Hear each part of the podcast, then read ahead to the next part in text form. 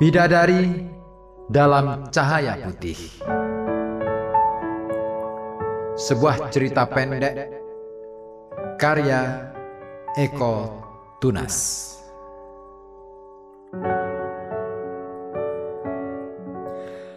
Laron-laron berterbangan memburu cahaya. Mengepak-ngepakkan sayap pada lampu neon di depan rumah orang tua Sanu.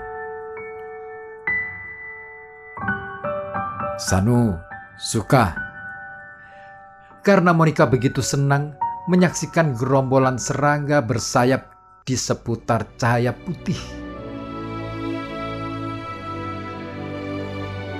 Bahkan di mata Sanu, perempuan bermata burung dara itu seperti bidadari berhujan-hujan laron.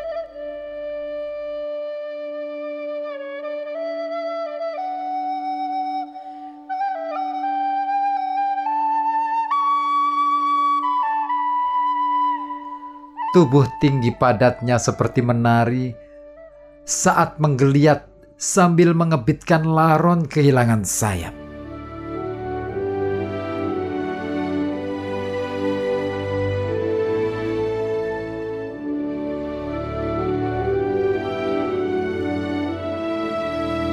Sambil menggelinjang, perempuan kulit putih itu menyeru.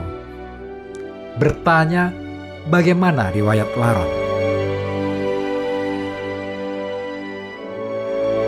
Dan Sanu menyahut dengan berteriak pula. Bahwa Laron adalah binatang tanah yang bermetamorfosis. Tapi berbeda dengan kupu-kupu yang bersayap indah Laron mesti segera melepaskan sayap sederhananya untuk kembali ke tanah, kembali ke habitat makhluk kecilnya, dan tugas lanjut merayapnya.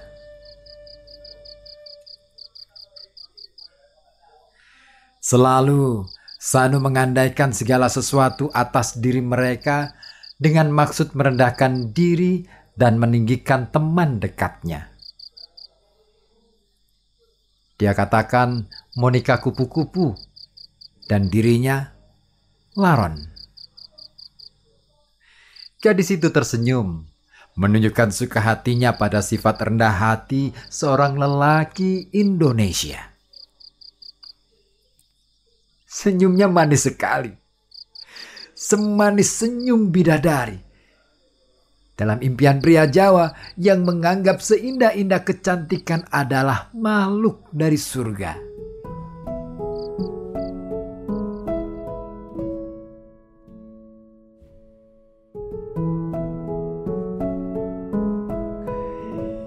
Mereka telah sepekan tinggal setelah beberapa hari di Jakarta. Setelah penerbangan Monica dari Rotterdam dan Sanu menjemputnya di Bandara Soekarno-Hatta. Wirawiri di pusat metropolis Jakarta, Monica tak habis mengeluh. Ah, panas, katanya. Seperti di neraka. Sanu tertawa. Ini Asia, bukan Eropa. Apalagi ini, Jakarta. Monica pun menyindir sepanas situasi politiknya. Saat itu Sanu terdiam. Monica tersenyum mafhum. Seperti mulai memahami sifat teman chattingnya. Semacam kepekaan seperti gelas antik yang mesti dijaga ketinggian nilainya. Tidak boleh tersentuh sembarangan dan membuatnya retak apalagi sampai terjatuh dan pecah. Meskipun berbicara soal politik, Sanu memiliki kepekaan tersendiri yang mudah tersinggung. Tak lain karena dalam satu emailnya, dia pernah menulis tentang situasi politik di negeri ini, bahkan di desanya, yang mengorbankan kakaknya. Bibir Monica seakan mengucap nama kakak Sanu. Burna? Memahami hal itu, bagi meralat pernyataannya, Monica sontak berkata, Ah, untuk apa aku terbang jauh?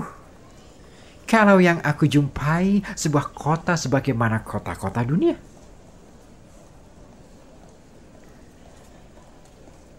Sanu Kontan mengusulkan mengajak Monica ke desa orang tuanya. Sekitar lima jam bermobil dari Jakarta.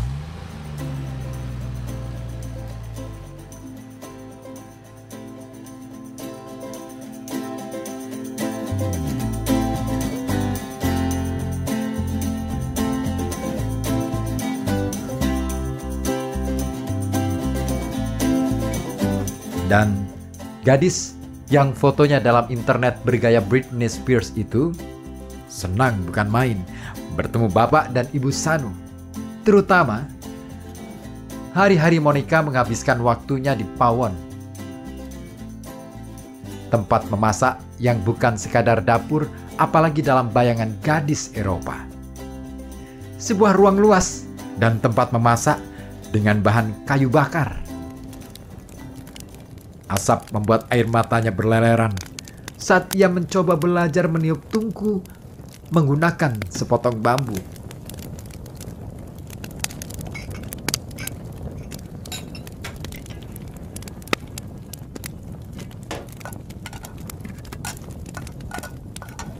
Lantai tanah dan kenting menghitam di ruang berdinding papan kayu itu membuat Monica suka duduk di balai bambu melihat keluar jendela yang terbuka. Dari luar sana, angin pegunungan meniup. Angin kumbang yang di malam hari seperti karpet tergelar.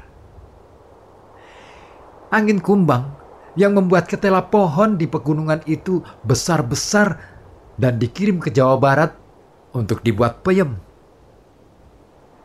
Meniup ke timur laut mengembangkan putih-putih bawang dan menjernih segarkan air tambak-tambak ikan.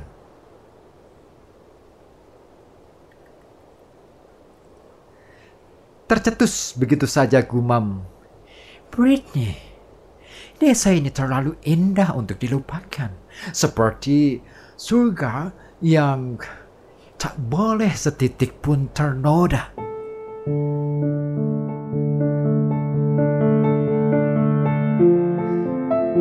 Sanu tercenung. Saat itu, sosok laki-laki nongol sedada di jendela. Seorang laki-laki yang memang bertelanjang dada bidang.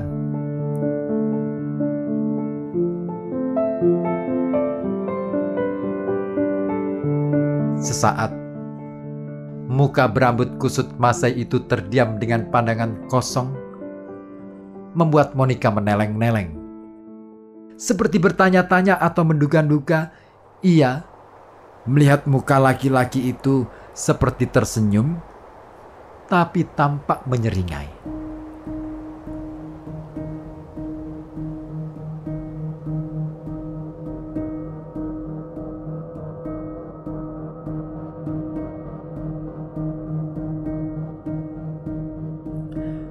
Sesaat kemudian, setelah laki-laki tinggi besar itu berkesiap pergi, pandangan Spears seakan mengajukan pertanyaan pada Sanu. Bibir panah Cubido memerah itu seperti mengucap tanya. Purna. Dan Sanu seolah menganggukkan nama kakaknya. Spontan Monica berujar. Saya bisa menerapi? Ah, decah Sanu terpotong oleh sorot mata biru begitu meyakinkan. Semacam ada cemas ragu. Begitu saja lindap dalam hatinya. Meski akal sehatnya meyakini betapapun teman jauh yang sekarang dekat itu adalah mahasiswa psikiater yang lulus kumlat dari perguruan tinggi terpercaya di negeri kincir angin.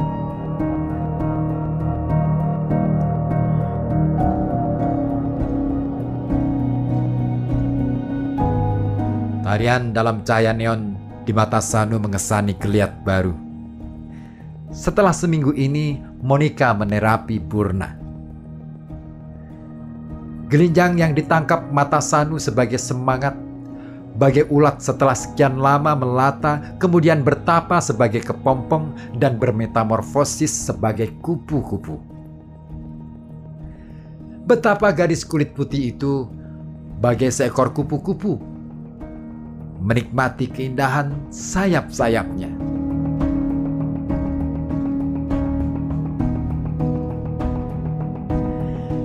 Dan Sanu semakin merasa diri kunang-kunang yang mesti mencari cahaya untuk melepaskan sayap-sayapnya.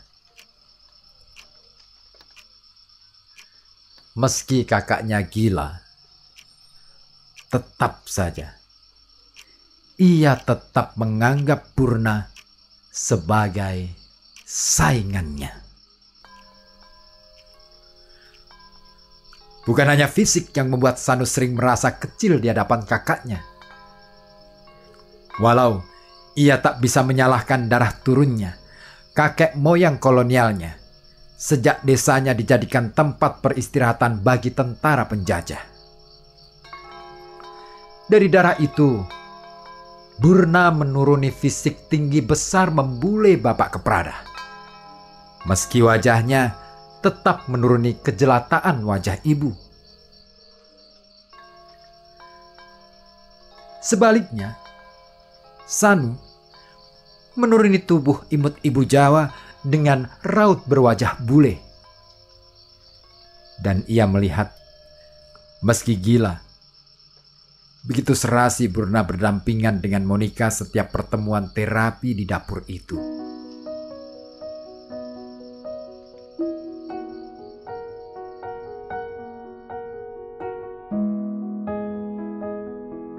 Betapa kakaknya tampak sehat-sehat saja setiap berbicara dengan dokter jiwa spesialnya. Meski sering terdengar ngawur, tapi kata-kata Purna masih mencerminkan pikirannya sebagai tokoh politik. Seperti yang diam-diam pernah didengarnya dari balik jendela dapur yang selalu dibiarkan terbuka.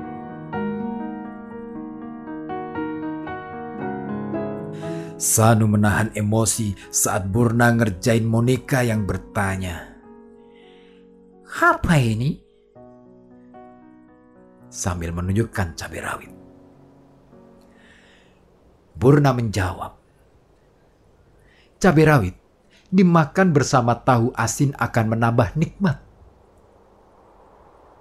Melihat cabai rawit berwarna merah yang mirip buah ceri, Monica lantas berkata, Dimakan bersama tahu asin saja nikmat, apalagi dimakan melulu cabai rawit. Mendengar itu, Purna justru mengangguk dengan muka seperti menyimpan dendam. Dan Burna memang bersorak saat Monica menggigit cabai rawit merah. Tentu saja Monica kepedasan luar biasa. Meski ia menutup-nutupi dengan berkata bahwa di negerinya tidak ada pedas cabai rawit, yang ada pedas merica. Purna lalu menyahut, di zaman penjajahan, cabai rawit sengaja disebarkan Belanda untuk meracuni para gerilya di hutan-hutan. Nyatanya, racun itu oleh bangsa ini dimakan bersama gorengan atau dibuat sambal. Cetus Burna sambil nyekakak. Iya, Burna justru menertawakan melihat Monica bermerah muka dan tak habis mengeluarkan air mata. Kamu makan racun yang dulu pernah disebarkan bangsamu. Serunya dengan muka puas. Memang pedas, decah Monica. dan ngawur burna lagi. Itulah posmo. Untuk mengatakan postmodern.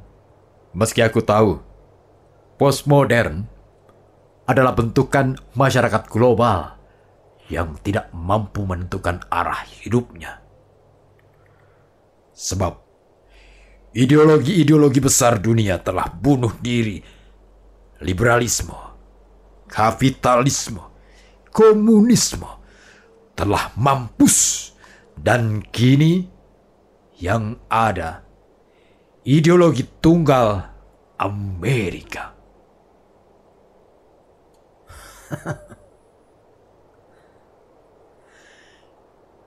Dalam pikiran Monica, mungkin rumit mengaitkan pedas cabai rawit dengan postmodernisme. Atau ia tidak ingin membawa Burna ke ranah politik yang telah memurukkan hidupnya. Toh, Burna sendiri yang mencetuskan pertanyaan. Mungkin kau akan bertanya, bagaimana pengaruhnya di negeri ini? Hah? Tegasnya. Perang keyakinan? Klaim kebenaran atas nama ajaran?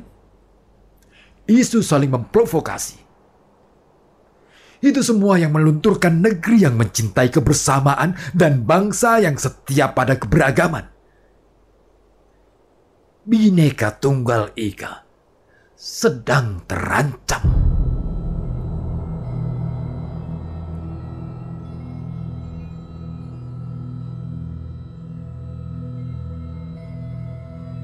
Mukanya tampak mengeras. Tubuhnya yang besar gemetar.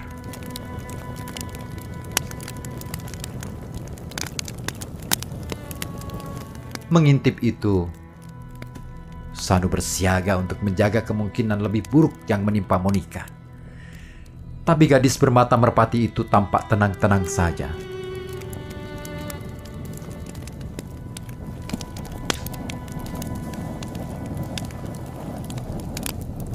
Setenang itu, saat ia menyampaikan hasil terapi kepadanya, bahwa ia memang harus bersikap kalah di hadapan Burna. Kalau perlu, tampak teraniaya. Dan mesti dia mengalah saat pasien istimewanya itu menghujatkan pikiran-pikiran politiknya.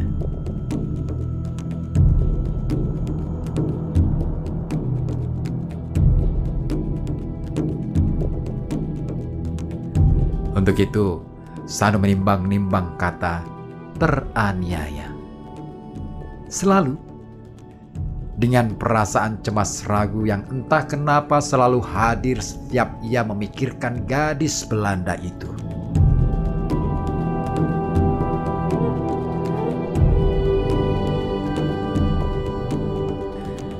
Perasaan yang ternyata berbeda saat ia membandingkan dengan kecemasan terhadap kasus kakaknya terutama karena dikabarkan pihak KPK mulai mencium bahwa kegilaan Burna adalah trik politik untuk menutup-nutupi kasus yang sebenarnya dan yang dicemaskan Sanu ialah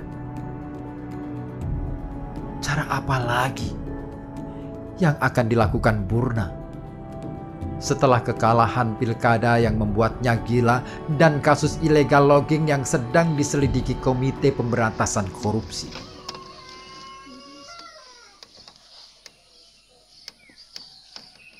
Meski harus diakui. Baru sepekan menjalani terapi di dapur, Burna selalu datang dari rumah keluarganya dalam penampilan rapi. Terlebih, kakak kandungnya itu tidak pernah lagi mengamuk di rumah keluarganya, membanting perabot dan apa pun yang ada di hadapannya. Bahkan mau membakar mobil dan rumah mewahnya segala. Monica benar. Ia pun mesti mengalah di hadapan kakaknya, terutama istri Burna dan anak-anak mereka. Sudah pasrah bongkoan kepadanya dan Monica. Dan Sanu cukup senang. Karena keluarga kakaknya sudah tampak kembali menampakkan sayap-sayap kebahagiaan.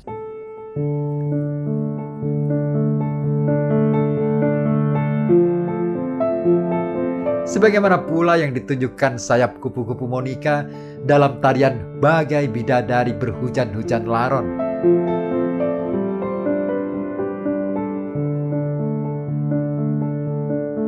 Melihat keindahan geliat tubuh bule di antara cahaya putih itu, Sanu serta merta ingin mengabadikan. Segera, ia berkesiap masuk rumah untuk mengambil kameranya. Hanya beberapa menit, Sanu masuk rumah. Dan begitu keluar lagi,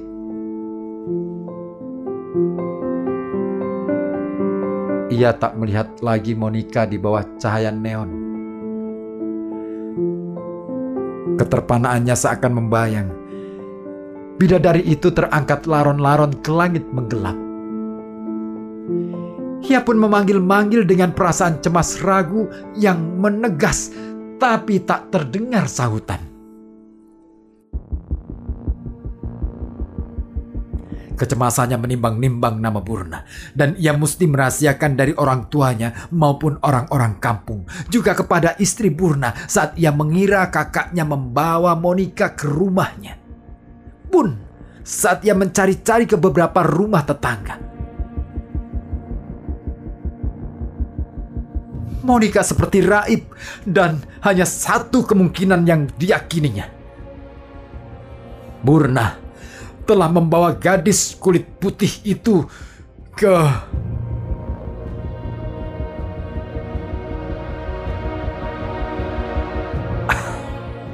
Instingnya menoreh begitu saja atas kecurigaan tentang kegilaan apa yang akan dilakukan Purna untuk menutup kasus bahwa kakaknya telah melakukan penggundulan hutan jati. Cergas ia berkesiap Memasuki kegelapan hutan jati yang diingatnya ada tempat favorit ia dan kakaknya sejak mereka kanak-kanak. Persis di tengah hutan jati ada satu penerangan lampu dan cahaya baterai mengantarnya ke sana. Dan sejak kecil, instingnya memang tak pernah meleset. Ia melihat Monica terikat pada tiang lampu itu. Dan Burna tampak sedang menunggu kedatangannya. Burna menyeringai melihat kedatangannya. Ayo, rekam kami dengan kamera. Teriaknya. Sanu terpana. Laron-laron berterbangan, memburu cahaya, mengepak-ngepakkan sayap pada cahaya lampu putih ratusan watt Pandangan Sandu bertanya-tanya melihat Monica tampak tenang-tenang saja dengan tubuh terikat. Bahkan di matanya, gadis bermata burung dara itu bagai menikmati dirinya berhujan-hujan laron. Tubuh tinggi padatnya seperti menari dalam geliat tergelinjang oleh laron-laron kehilangan sayap. Ayo, arahkan kameramu. Seru Burna dengan tawa kegilaannya. Sanu tak kuasa mengangkat kameranya. Betapa tubuh kulit putih itu polos dalam geliat gelinjang. Bagai larun terlepas sayap. Tapi wajahnya tetap menyenyum. Bagai senyuman bidadari dalam cahaya putih.